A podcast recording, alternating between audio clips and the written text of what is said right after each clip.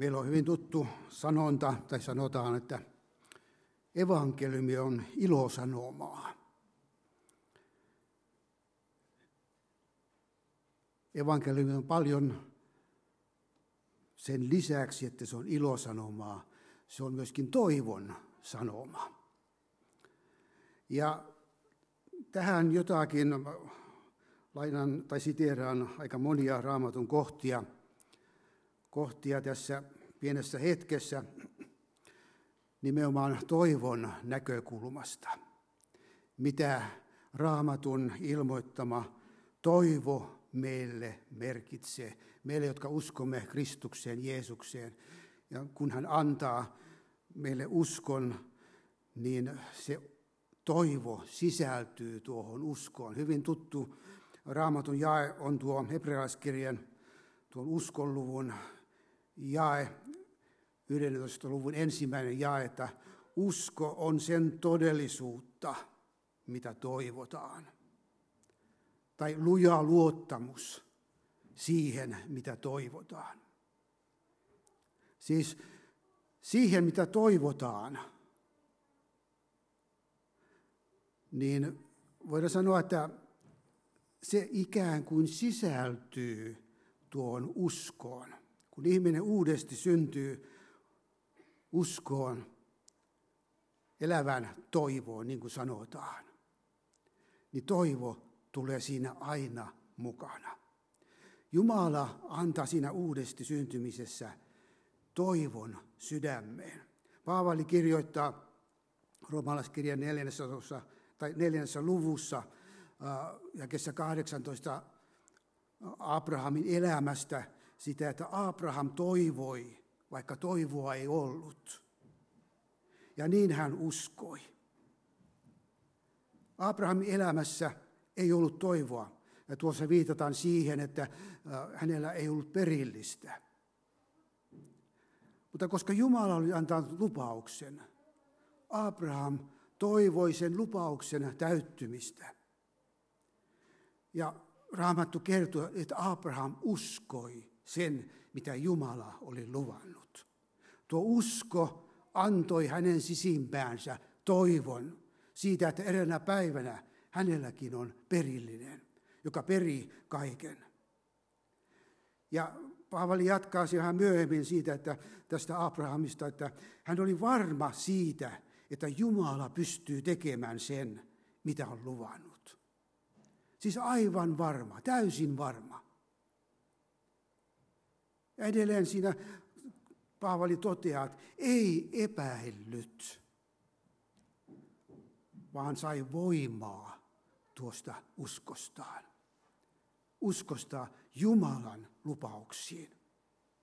Sen, mikä Jumala oli luvannut. Hän uskoi siihen. Toivo täytti hänen sisimpänsä. Ja hän luotti siihen täysin.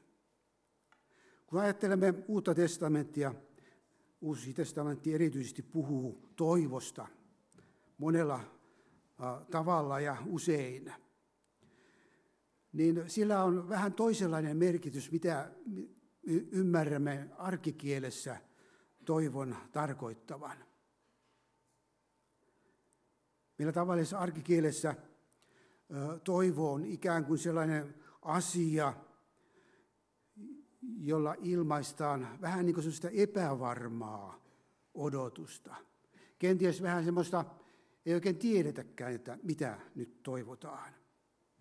Mutta joka kumminkin kohdistuu johonkin sellaisiin asiaan meidän elämässämme, että me odotetaan muutosta tai, tai korjausta tai jotakin tilanteen parantumista tai apua johonkin ja tai meiltä puuttuu jotakin ja niin edespäin.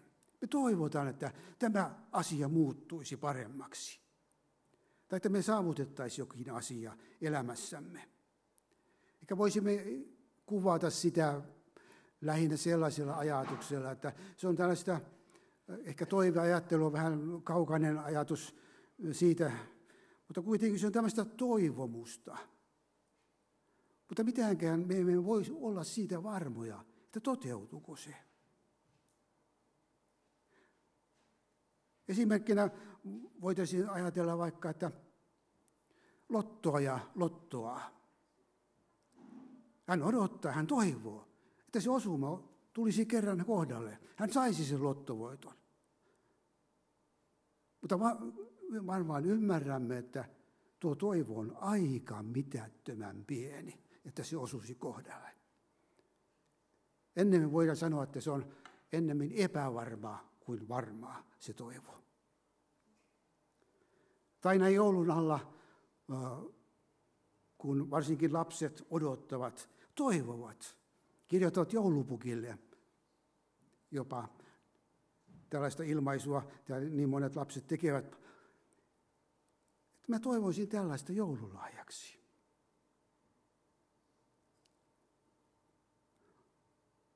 Mutta mitenkään ei voida olla varmoja siitä, että saadaanko se.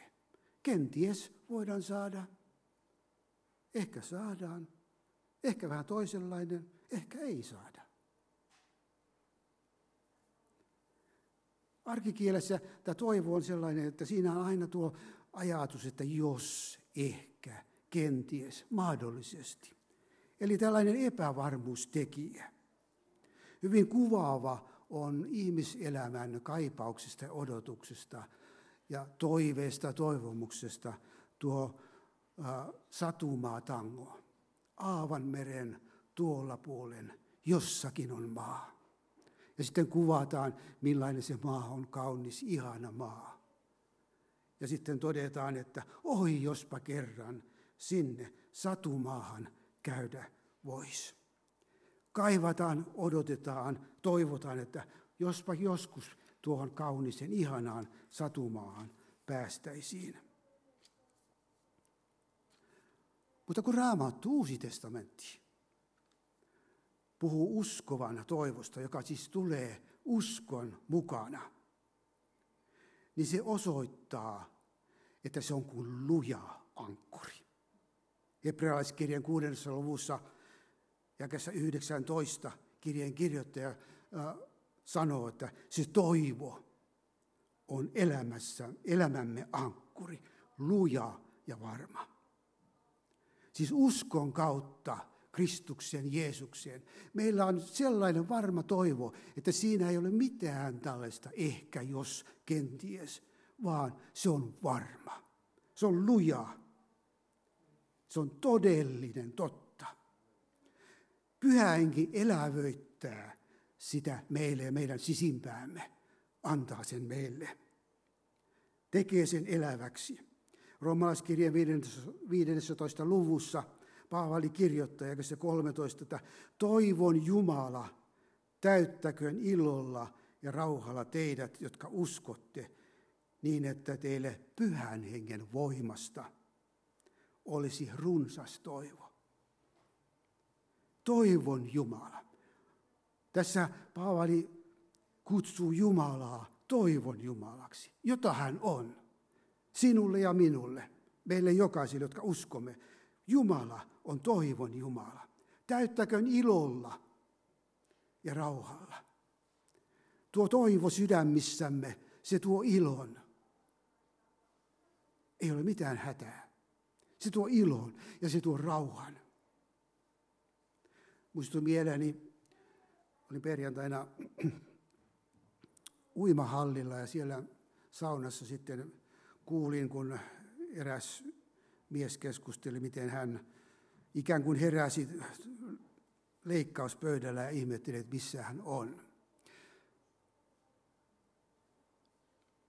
Siinä yhteydessä tuli mieleeni se, kun sain infarktin runsas kuusi vuotta sitten ja piipa-autolla vietiin tyksiin ja sitten oli siinä tajunnan ja tajuttomuuden rajamailla ja, ja, ja siellä sitten leikkauspöydällä oli, niin, niin tuli se sellainen tuossa tilanteessa mieleen hyvin se, se kohda, miten ajattelisin että sitä, että jos nyt lähtö tulee, niin olen valmis.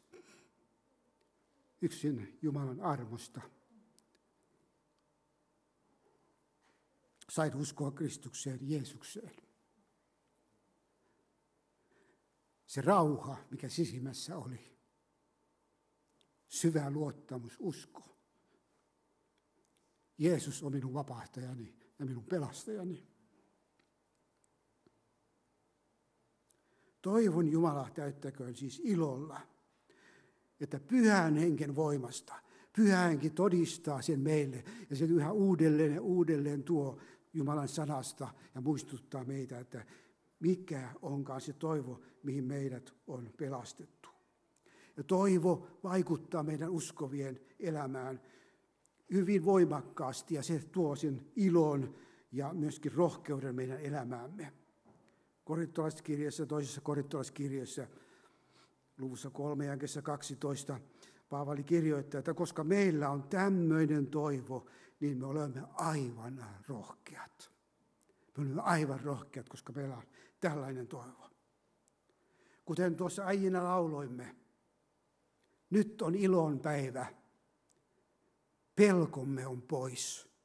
Toivo täyttää maan. Tuo pelastuksessa saatu toivo, se tuo meidän sisimpämme ilo. Pelko pois katoaa ja meidän sisimmässämme on ihan kaikki sen elämän toivo. Ja se kuuluu kristityn uskovan, voidaanko sanoa välttämättömään varusteeseen. Paavali kirjoittaa Efesolaiskirjassa tästä uskovan sota-asusta ja kehottaa pukemaan sen päällänsä. Siellä hän mainitsi kuudennessa luvussa, siitä kerrotaan pelastuksen kypärän myöskin yhtenä varustuksena. Ja Tessalonikalaiskirjan, esimerkiksi Tessalonikalaiskirjan viidennessä luvussa Paavali kertoo jakessa kahdeksan, mikä tämä pelastuksen kypärä on. Hän sanoo, että meidän on pukeuduttava uskon ja rakkauden haarniskaan ja otettava kypäräksemme pelastuksen toivo. Tuo toivo, pelastuksen toivo on ikään kuin kypärä meidän päässämme tuossa sotavarustuksessa. Tässä ihana asia se, että tässä Paavali tuo esille nämä kolme asiaa, mitkä liittyvät läheisesti yhteen. Usko, rakkaus ja toivo. Korintolaiskirjassa Paavali puhuu siitä, että nämä kolme, ne pysyvät. Usko, toivo, rakkaus ja suurin niistä on rakkaus. Se on ikään kuin sellainen, niin kuin Raamattu puhuu, kolmisäikeistä langasta, joka on luja, joka kestää, ei mene poikki helposti. Ja näin toivo kuuluu olennaisena osana uskoon, ja se liittyy siihen. Ne ikään kuin muodostavat tällaisen symbioosin, nämä kolme asiaa, usko, toivo ja rakkaus. Ne kuuluvat meidän elämäämme uskossa ollessamme. Ja Tessalonikalaiskirjan, ensimmäisen Tessalonikalaiskirjan ensimmäisessä luvussa, jakeessa kolme, Paavali kirjoittaakin siitä, että usko on saanut teidät toimimaan. Rakkaus näkemään vaivaa. Ja kuinka kärsivällisesti te panette toivonne Herramme Jeesukseen. Jälleen tuo kolminaisuus. Usko, toimiva usko, joka saa meidät toimimaan ja liikkeelle. Rakkaus Jumalaan, rakkaus Jeesukseen, lähimmäisiin, se saa meidät näkemään vaivaa. Ja kun niissä kärsivällisesti työtä teemme, niin se toivo sydämissä se kasvaa ja kasvaa pyhän hengen voimasta ja vaikutuksesta. Pietari kirjoittaa ihan samasta asiasta ensimmäisen kirjeen ensimmäisessä luvussa tuossa alkutervehdyksessään. Ylistetty olkoon meidän Herramme Jeesuksen Kristuksen Jumala Isä, joka suuressa laupeudessaan hän on synnyttänyt meidät uuteen elämään, antanut meille elävän toivon. Siis tuo uusi elämä, minkä me uudesti syntymisen kautta olemme saaneet. Siinä on meillä myöskin tämä elävä toivo, joka sykkii sydämessä. Se on vahva ja pyhä henki tekee sen vahvaksi. Ja se on voima, joka hallitsee uskovan elämää. Paavali kirjoittaa Efesolaiskirjassa siitä, miten pakanat tässä maailmassa kulkevat ilman Jumalaa ja ilman toivoa.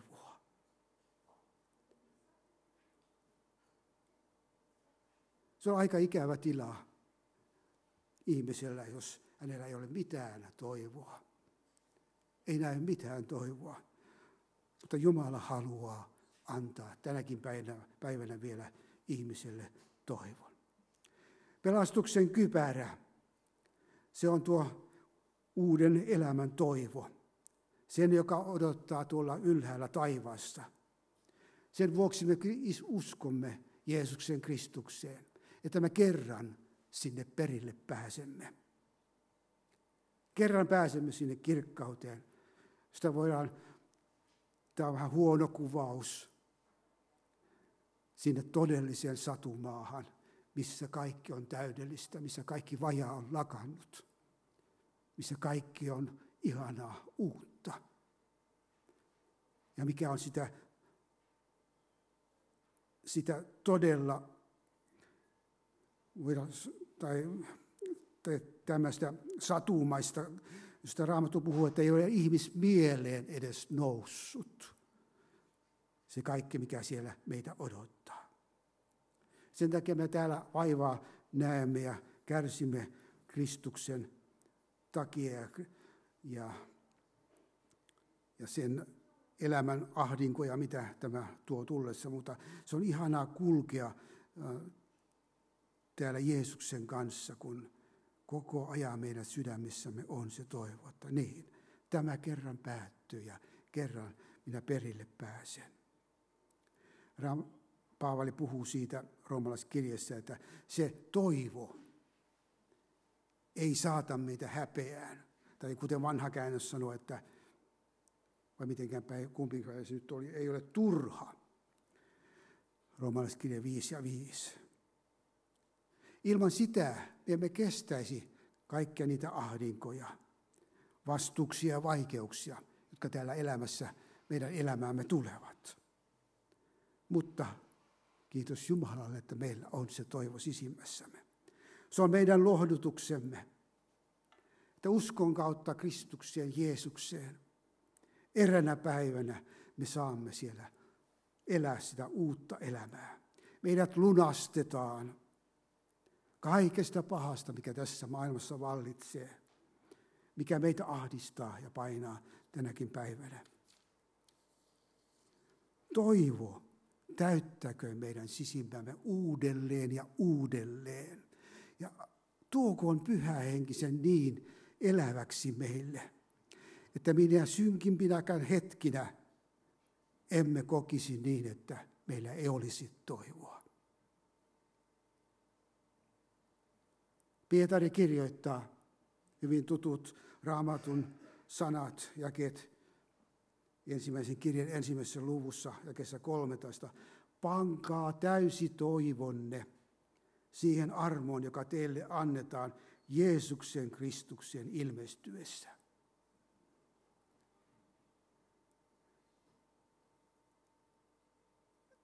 Tässä Pietari kirjoittaa niin vakuuttavasti, ettei siihen jää mitään epäselvää. Ei sanota, että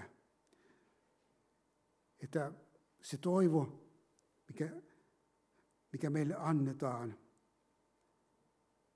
että se olisi kenties meille annetaan tai mahdollisesti annetaan.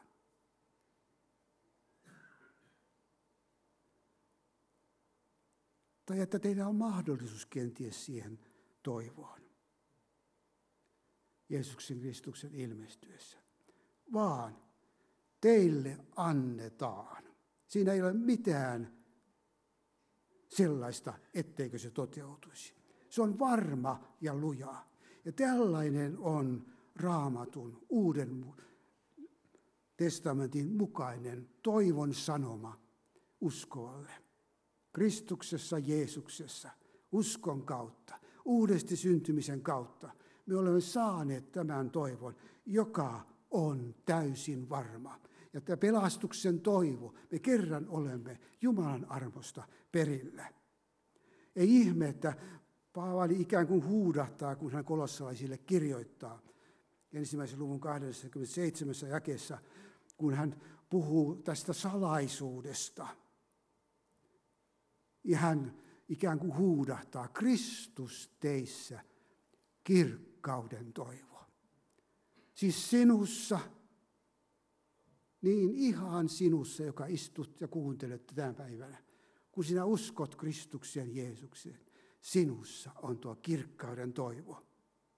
Ja se on varma eräänä päivänä, kun sinä seurat Jeesusta perille saakka, sinä olet perillä. Ei siinä ole mitään epäilystä. Ja kun tämä toivo on sisimmässämme, niin me voimme todeta,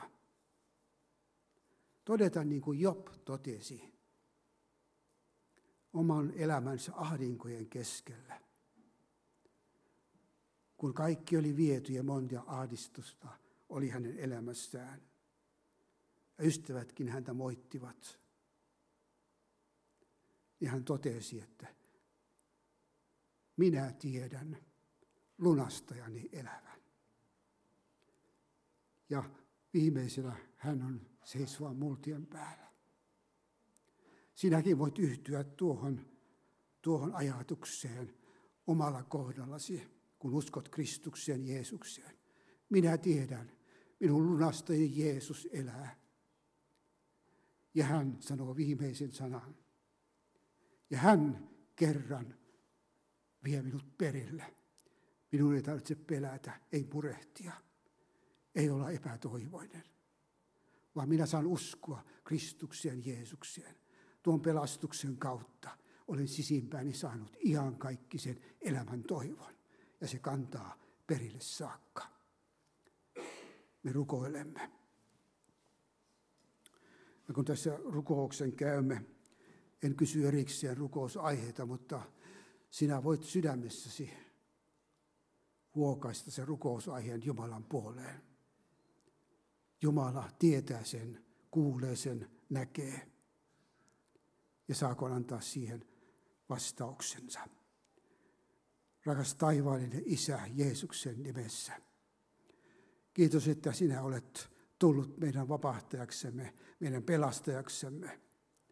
Ja tuossa uudesti syntymissämme, uudessa syntymisessä olemme saaneet toivon sydämemme, iankaikkisen elämän toivon.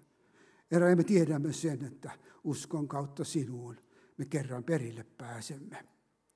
Herra, siunaa tänä päivänä meitä jokaista, niin että voimme lujasti luottaa siihen, varmana uskoen siihen, että kun olemme elämämme sinun käsisi antaneet, Herra, sinä viet perille saakka. Niin että kerran saamme iloita ja riemuta siellä kirkkaudessa – josta jo olemme kuulleet, jossa kaikkien pyhien joukko ylistää sinua. Valtaistumme edessä, pyhä, pyhä, Herra, kaikki valtias. Ylistetty olkoon, Isä, sinun nimesi. Siunaa myöskin ne kaikki rukousaiheet ja pyynnöt, jotka siellä sydämissä huokaistin tässä hetkessä sinun puoleesi. Isä, Jeesuksen nimessä sinä annat niihin vastauksen, niin että saamme iloita ja riemuta siitä, että sinä olet meidän vapahtajamme, meidän pelastajamme, myöskin kaikissa näissä asioissa meidän auttajamme. Ja annat vastauksen niin, että saa iloita ja riemuita, Herra, sinussa. Ylistetty olkoon Isä sinun nimesi Jeesuksen kautta. Amen.